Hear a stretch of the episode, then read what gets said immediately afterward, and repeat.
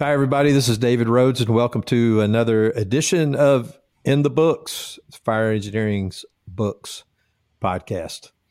I'm joined today by Frank Ricci, who just finished a phenomenal uh, piece of work, and it's called Command Presence. And don't let that title fool you because it is not just about having command presence on an incident. This is a book that transcends the fire service. This could this could be on any business uh, reading list, could be on any self improvement reading list. It's really about how to conduct yourself and how to have influence um, is is the biggest piece of that. So, Frank and I have uh, been friends for a very long time through fire engineering and FDIC Frank's been an instructor at FDIC and an author for a long time. And even uh, during that time, we both uh, would cry on each other's shoulder a lot as, uh, as our local union officials. And we would share notes. And Frank obviously is very well known for his court case that went all the way to the Supreme Court. So, with that, Frank, how are you? Dave, it's an honor to be on the show, and uh, you know it's great here in New England. It's fall time, so I got the fire going, and uh, looking forward to this. That's outstanding. So let's dive right in and uh, um, give us just a little bit of background for those who don't know you. Um, just a quick fire service history, and also a little history with that court case. Okay, that's a tall order. So I started off yeah. as an explorer, like a lot of other firefighters. You know, I just love the fire service. Uh, we had a choice when we were kids. We could be firemen, firemen, or firemen. So yep. we got to choose where we wanted to work. But both of my brothers are firefighters. Uh, my uncle was a New York City firefighter. So, you know, we started being an explorer and I wanted to get hired. And I was dyslexic and had trouble reading. And I knew I needed something, Dave, to give me an edge in that hiring process.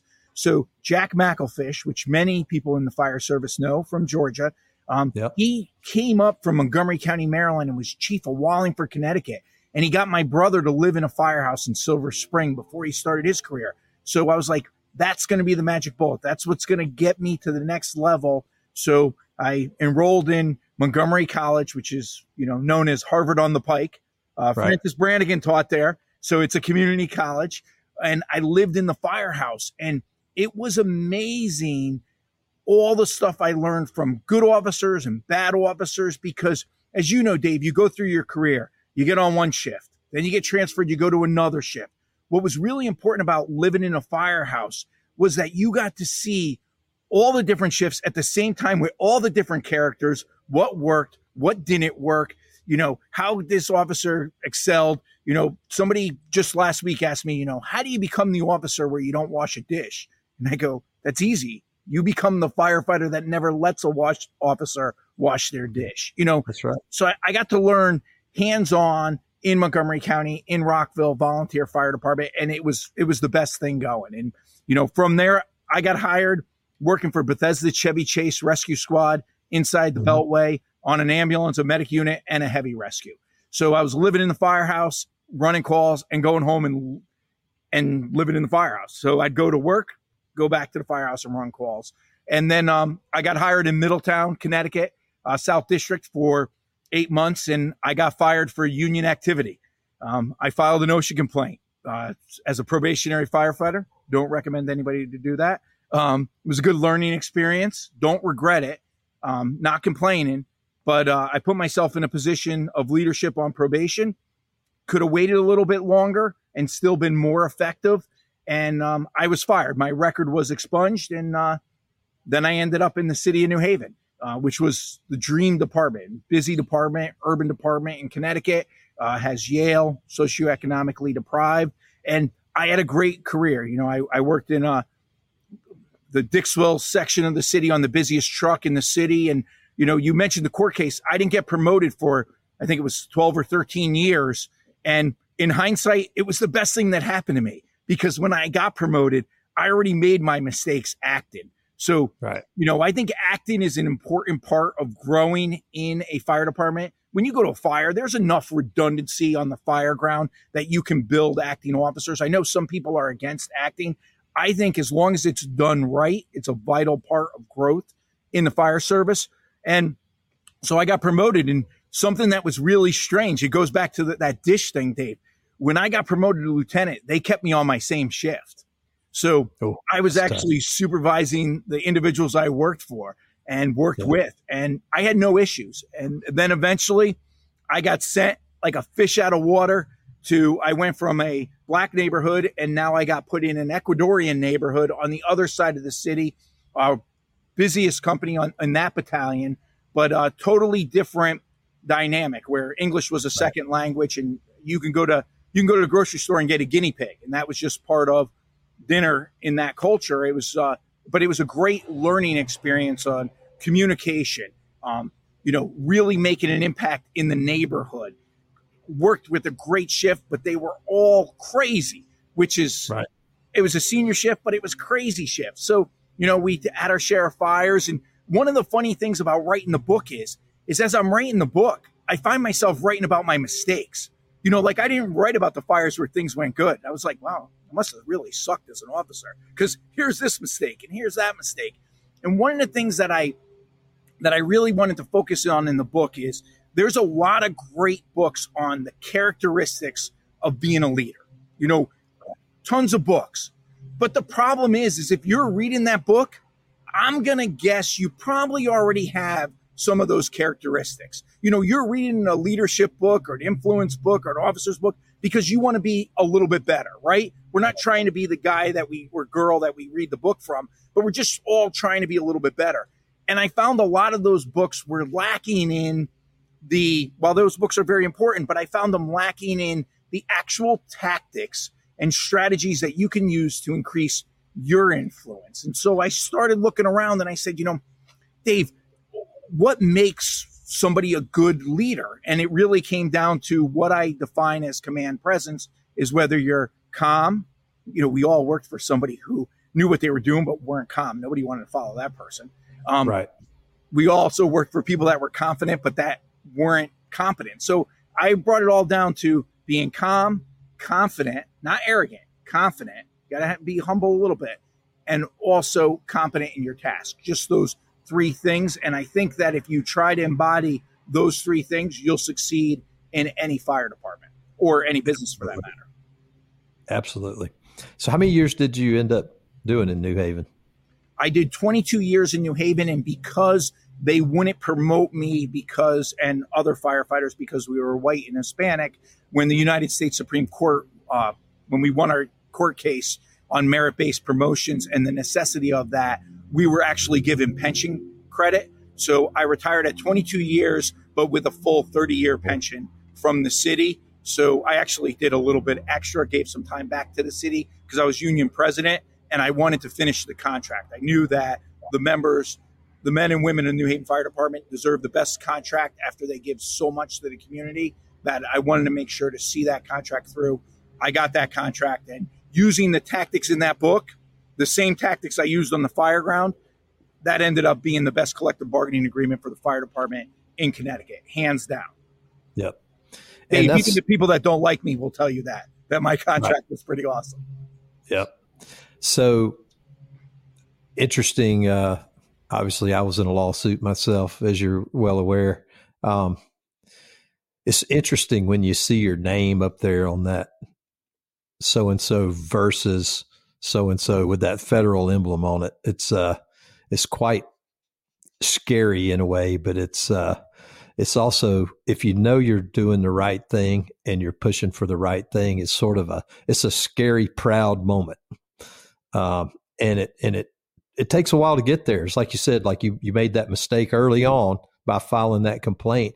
And it wasn't that you're wrong in filing that complaint, because I'm sure whatever it is, the department or whoever was doing wrong and you wanted to make it right. And so for guys like us who are very passionate, it's hard sometimes for us to have a strategy without going straight for the eh, well if we're right we're right and who can who could be against right but that's not the way the world works and so if you don't have a strategy you can really screw yourself up. And that's what this book brings all of these stories from from all over together. And like you said, you're you're talking about mistakes that you survived but learned a lesson from that you could build on the next time. And I think this, especially this generation, uh, you know, 30 and under in the fire service, they lack a lot of experience in dealing with a lot of different things that something like this book can fill the gap somewhat. Nothing beats experience. Nothing beats experience. But when you can have these stories and these actual things that happened, you get credibility and you're able to learn from somebody else's uh, journey, whether it was a pleasant journey or an unpleasant journey. and we had you're, both. You're 100% right. But to paraphrase Ben Franklin, experience is the best teacher, but only a fool learns in that school alone.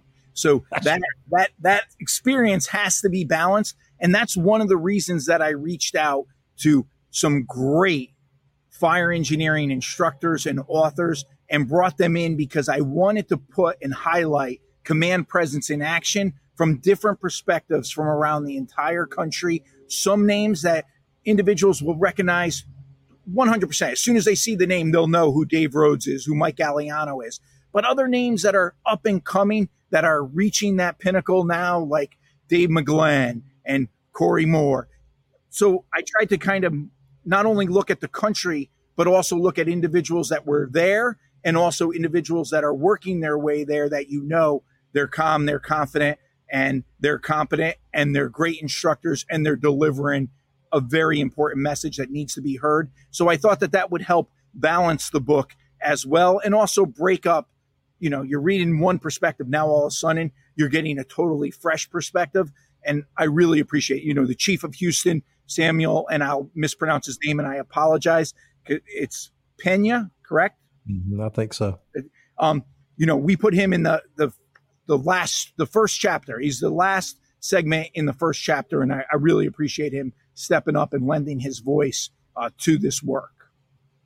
So one of the one of the big leadership lessons is that you got to establish trust with your folks in order to be a leader. And and you've already talked about being competent. And that's one of the things I always talk about is you got to you got to have competence and you got to have character.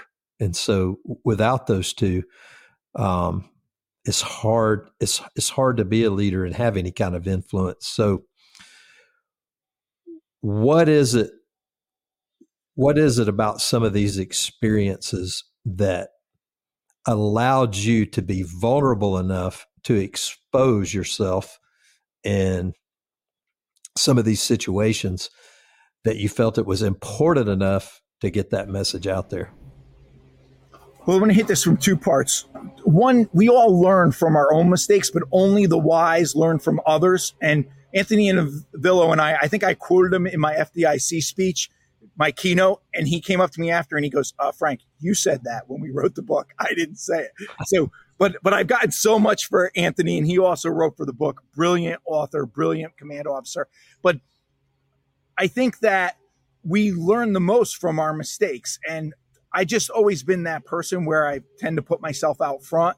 And if you're going to put yourself out front, you're you're going to catch some people are going to throw rocks at you no matter how right, right, or wrong you are. If you put yourself out front there'll be a time where you feel alone and kind of like well wait a second i'm doing what's right. How could this all be happening to me? But you just got to push you got to stay the course and you got to push through it. Um, one of the things that really opened my eyes to this was is i was already an fdi uh, instructor i get promoted was already teaching search in the academy was an adjunct instructor and on one of my my very fir- my first shift, first night shift on the island of Misfit Toys, we got a job. Uh, room and contents fire, going good, out the windows with uh, gasoline siding underneath the other siding that was enveloping. You know, just was like a textbook fire where everything went where at the time I thought everything went right. And force entry took a look below the smoke, got the layout of the room, told the pipe person to hit it. We hit it. We start crawling in and uh, command radio that the fire was enveloping the front of the building. So I took my pipe person. I was the engine boss at the time, kind of moving them along with me. There was a big wood, uh, bookcase in front of the window. Still couldn't see my hand in front of my face. So I thought I was doing it right. I took my hand and I swept the bed. There was nothing on the bed. And I told Chris, who's he could fight Bigfoot and give him a run for his money. Chris is a big kid. He said, take the bookcase and just put it on the bed. So in like one motion, he put down the pipe and got the bookcase on the bed. After the fire was out, all searches confirmed negative. We're at the command post, and the battalion chief says, "Did anybody find a dog?" And I, my heart just sunk because I said, "These guys are good. They're not going to miss a dog." There was only essentially one room of substantial fire. There, nobody's going to miss a dog. The dog's got to be in that room. It's it's on me. I missed the dog.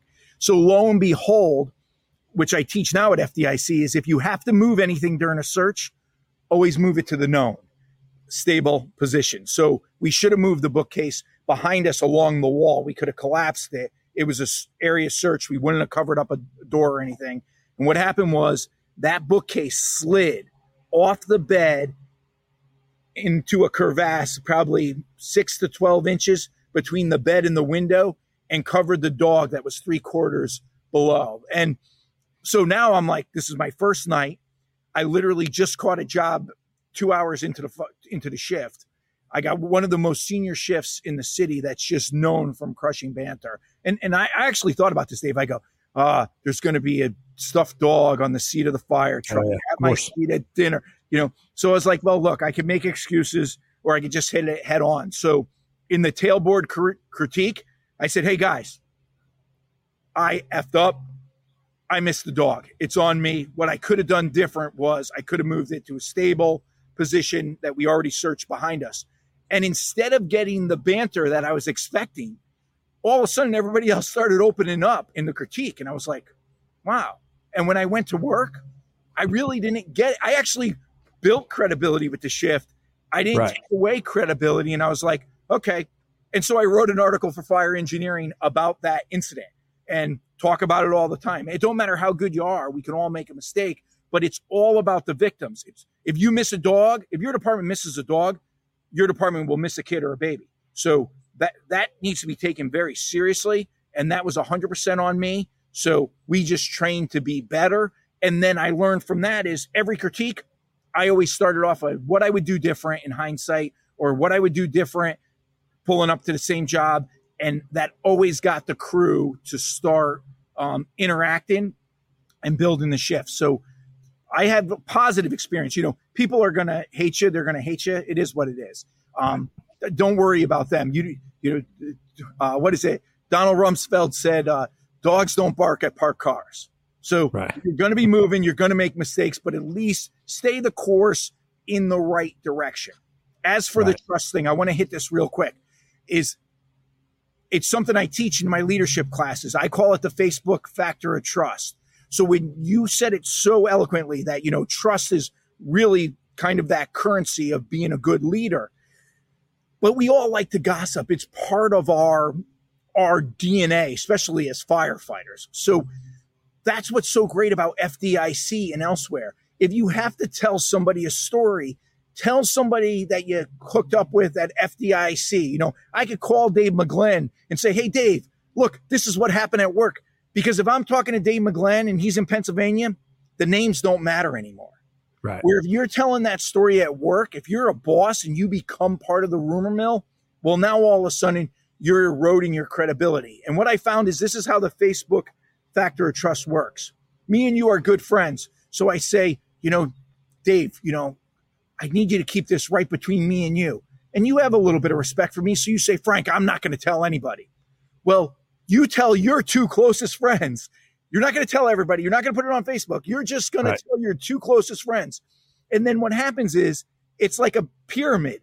They yeah. tell their two closest friends, and now all of a sudden they they're kind of removed from you. They don't even know you. So now they tell six people before you know it's right. on Facebook. So I think conferences like FDIC, not only going to the classrooms, but also talking to your peers, talking to your mentors, talking to the, just the firefighters, you kind of can talk about rumor mill and without naming the names.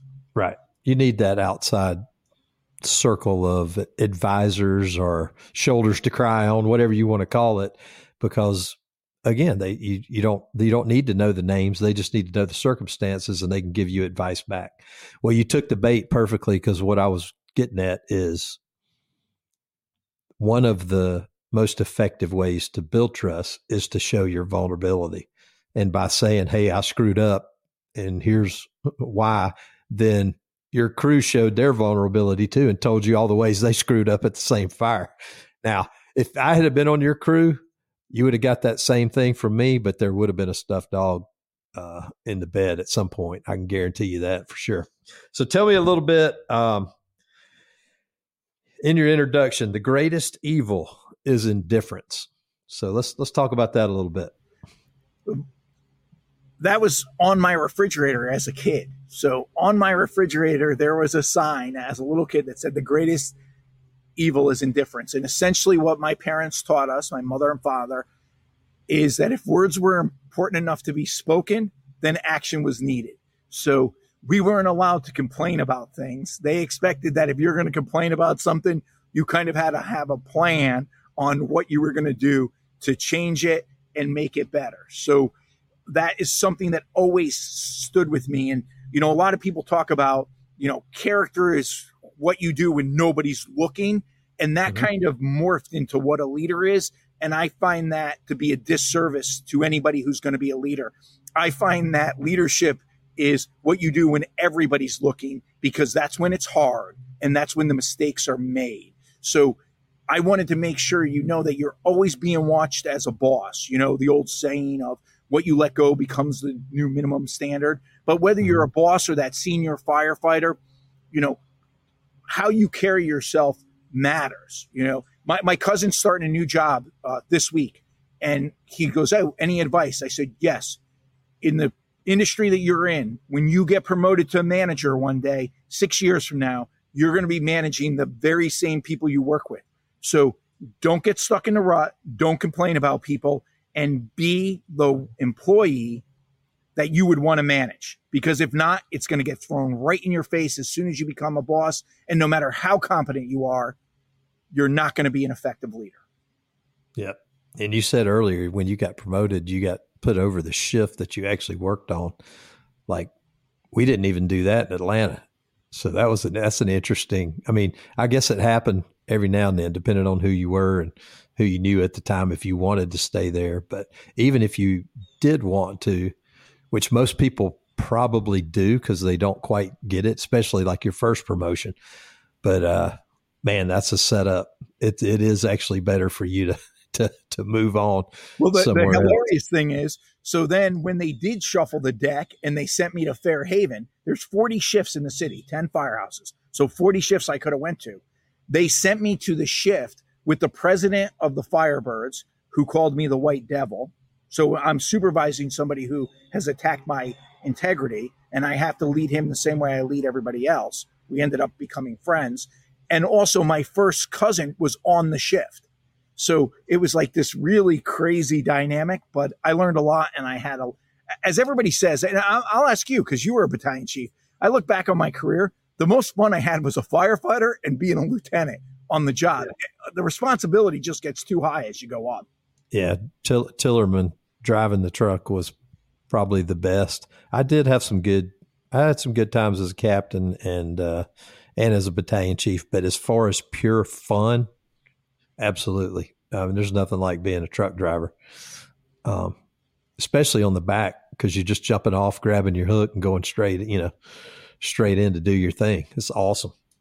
Um, couple of little little pieces in here that are uh, great, great titles, great chapter headings, by the way. Let's talk a little bit about getting and giving a cigar.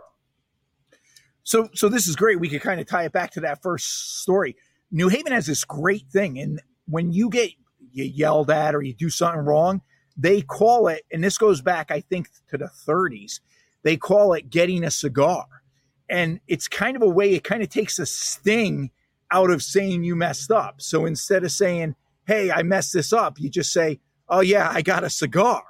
And when I became drill master for the department, I used to call my office the humidor because I was always causing mayhem. But uh, yeah, it's just simply a way to to say that you messed up. Is hey, I got a cigar, or I'm giving somebody a cigar, and it's just one of those New Haven lore. We don't know where it actually came from, but it's just it's been in New Haven part of the culture. I hope it's a I yeah. hope it's a tradition that that carries on. Yeah, that's a good one. One of the uh, one of the things we used to have was, uh, and obviously times changed rapidly with a lot of the HR policies and all, but the old way of solving problems uh, in our department was uh, you you went to the hose tower and you and you had a fight, and you know you actually literally duked it out, and then after that everything was good.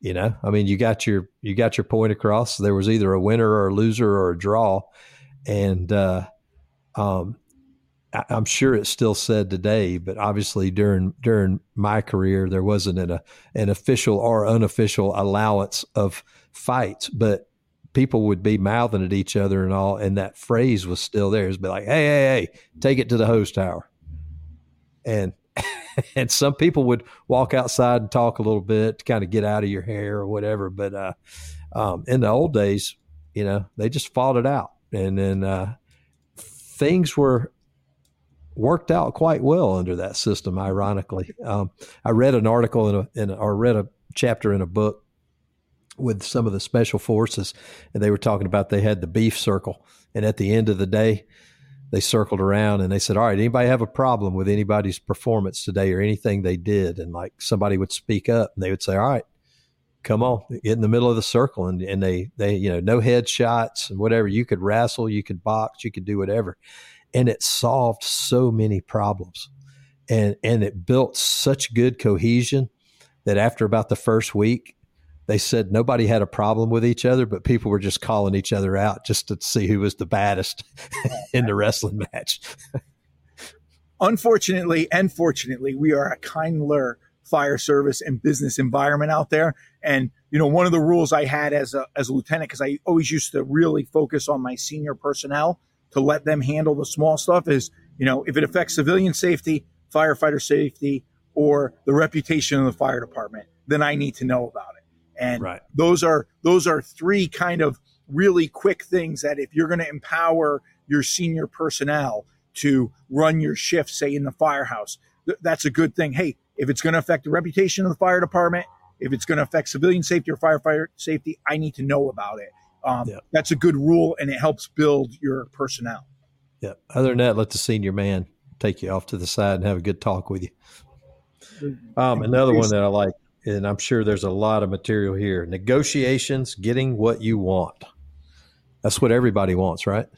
Everything you want in life is either owned or controlled by somebody else. And yet we are horrible as firefighters and as people just negotiating. I mean, just like the very simple tactic and um, I, I encourage, regardless of what your politics is, it's from Canada, so I think it's great there's an individual, he's running for prime minister. He's eating an apple and they ask him, a, they ask him a question and it's a, it's a master class in negotiation. So when somebody brings to you a position, they make a statement or ask you a question, don't answer it. Stop, be calm, ask them a question.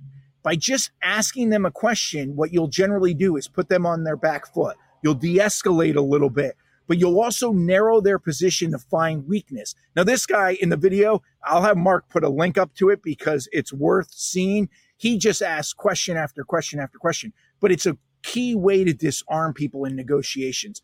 I found right. that the key to good negotiations, Dave, and you probably know as a as a union president, and I included you in this chapter because what you came up with, I thought was brilliant with that no confidence vote on a piece mm-hmm. of equipment instead of an mm-hmm. individual. I thought that was brilliant. I remembered that story you told me in Tulsa probably like six years or so when I called and said, I need this story yeah. in the book. But negotiations really comes down to planning, having a strategy and laying out how are you going to get from A to B. You need to stop playing checkers and start playing chess. Sometimes at a fire for size up, you need to make almost the perfect decision based off imperfect information.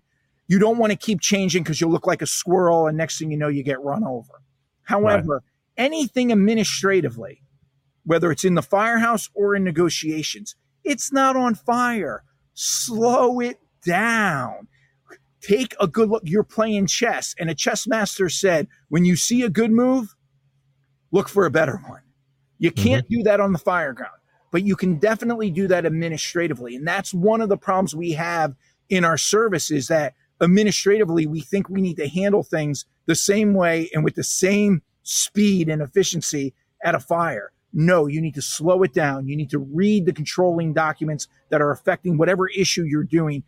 Dot the I's, cross the T's, do it right and do it right first, and don't establish bad facts. And, you know, you mentioned the Supreme Court case. That was one of the gifts of that Supreme Court case is that when we started, we never knew that our houses would be on the line, all 20 of us, and that we'd right. be looking at a Supreme Court case. We just knew that the issue was sensitive and that people cared about the issue, even that had good faith opinions on the other side of it. And we knew that we couldn't afford to establish any bad facts. So we took our time and we planned out every move.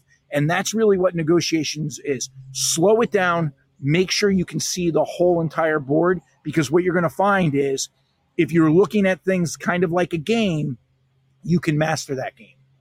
Right. Do you find, uh, I, I think some people jump into a negotiation or, or even on a lower end, just a just a conversation about an issue or whatever that you got a disagreement with somebody on. It's kind of natural to just sort of paint them as the bad the bad guy or, or the bad person or whatever. But if you go in to a conversation or a negotiation and you communicate to them as if they are the bad guy, you've already lost. And so you got to do your homework and you got to put yourself in their position because nine times out of 10, maybe it was a bad decision, but that doesn't mean that they're a bad person and maybe they're bound by some practice or they just made a mistake or they did something that was just wrong and you're and you're calling them out on it. So you got to figure out why they made that decision first. And that was one of my things I always said especially with the politicians is like you can go in there and hammer them all day long and all they're going to do is dig in further. But if you go in there with the issue and you lay out your you lay out your facts and your position and you and you're you're credible to them uh, you're respectful to them and you always leave them a way out. That was like the key. You give them an escape hatch. And sometimes hopefully they'll come up with their own you know and they know how to do it. But if you provide the escape hatch for them then that's almost like showing a little vulnerability too. And you start to build a little bit of trust. And he's like, okay, he's not trying to crucify me here. He's just making a point. And you want him to see your side of the facts too. But you have to think about the fact that there's some reason they made that decision.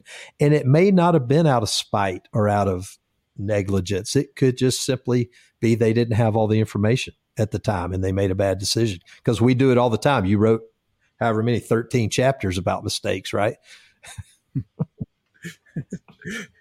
very, very well, very well said. And I'll give you two examples. So the individual, Victor Bolden, who was on the opposite side of our United States Supreme Court case, was the legal director for the NAACP Legal Defense Fund. He was brought in um, to be the face of New Haven, to be corporation counsel to argue against us.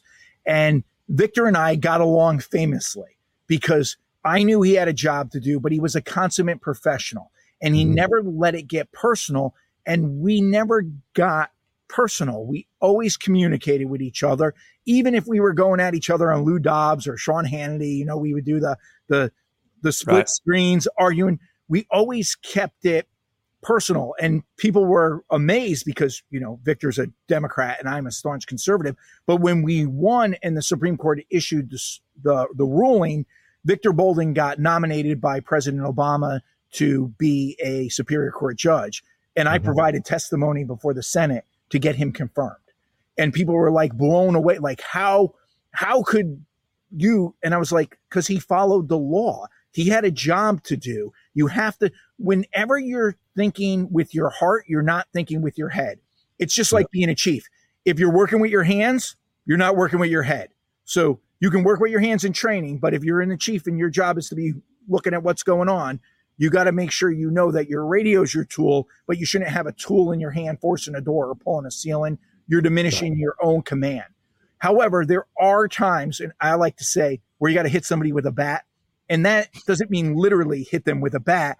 That means use just brutal, honest truth, but also give the person a way out. So, to give you an example, I had an issue with our mayor on a staffing issue. I knew exactly what you said. If I attacked the mayor, she was going to dig in and I, we weren't going to get anywhere and we were going to lose the company. So, what we did was we came up with a plan, we came up with a press plan. And in the end, we always use what I say ESP. Always start off with the emotional argument. Try to get some kind of agreement with the person you're talking to, then move to standards and statistics. And then the P is professionalism and persistence. And what we would find is that if somebody's the decision maker, there is always somebody else that's behind that person that's usually number two or number three that's giving them bad information.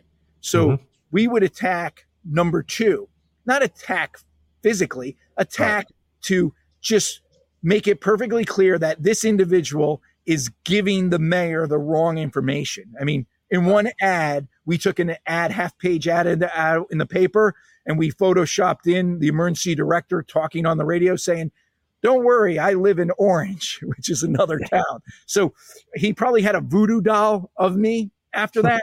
but in the end, he understood that hey, this wasn't personal. This was business. So sometimes you got to hit it head on, but you're 100% right. And there's brilliance in what you said, Dave. You got to leave the decision maker an out. And you don't ever paint somebody a bad guy that's not a bad guy. But one thing I've learned about City Hall dwellers and City Hall creatures, there's more than enough bad guys that are agreeing with these bad decisions that are putting mm-hmm. policy pressure. Find the one that's worse and expose them, expose the truth, hit them with the bat.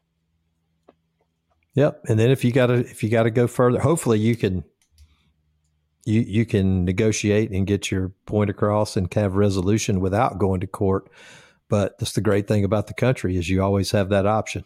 It's going to be expensive and it's going to be time consuming. Is You know, it takes years to get through that process, but it's worth it in the end, uh, so that you can get get all of the truth out there.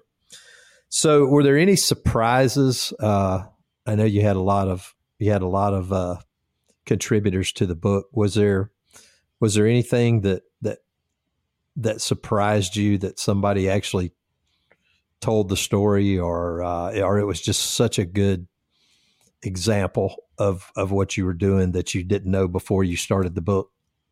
Um, I'll give you one, and it's it's from the think tank world because I work for a think tank, um, which is just mind blowing because I couldn't even spell think tank when I was in high school. So I was my boss was going on a radio show. I think it was a national radio show, and my boss, Harvard graduate, brilliant, um, was the editor of the Harvard Law Review, and but she's a visionary. Some people are visionaries, and some people are in the weeds. She's a visionary, and everything was moving quick, and I didn't want her to miss the time, so I was getting on the phone, and I put this in the book. I put the quote in the book, not the story, and I was getting on the phone to call her a reminder, and Bryce Chenault goes Frank, what are you doing? And I said, well, I'm, I'm going to call Carol and just remind her about a radio interview today because I don't want her to miss it. He goes, stop. He goes, because you can't micromanage the boss. And I go, I go, I'm just trying to make sure every train's run on time here. He goes, here, try this. Send her a text that says, Hey, Carol, I'm looking forward to seeing you on the radio at four o'clock today. And I was like, that's brilliant. How many bosses in the fire service micromanage people to check up on them? And then as soon as they leave the office, the guy's saying, oh, what a jerk. He knows I'm getting this done. When he or she could just simply say, Hey, I'm looking forward to your presentation on Friday. You know, how you making out? Now all of a sudden it changes that whole entire dynamic. And that was like the last thing, the last quote I added into the book was from Bryce. I said, I said, that's brilliant because just just that soft touch of dealing with employees and empowering them instead of like you're checking up on them, that could make a big, big difference. And, and that's what this book's about. It's about tactics and strategies. You can take away the tactics and say, Hey, I can apply this to whatever I do to just be a little bit better. Uh, one of the other things that I talked about in the book that really bother me is I'll ask in a leadership class, I'll say, you know, as a leader, do you ever ask a question without knowing the answer? And so many people say yes. And I'm like, do you realize that that comes from the legal world?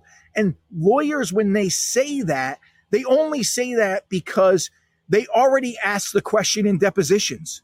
Right. So they're not asking a question they didn't ask in depositions. But the business world took that as in to be competent, you need to be all knowing and yeah, not ask questions. impossible.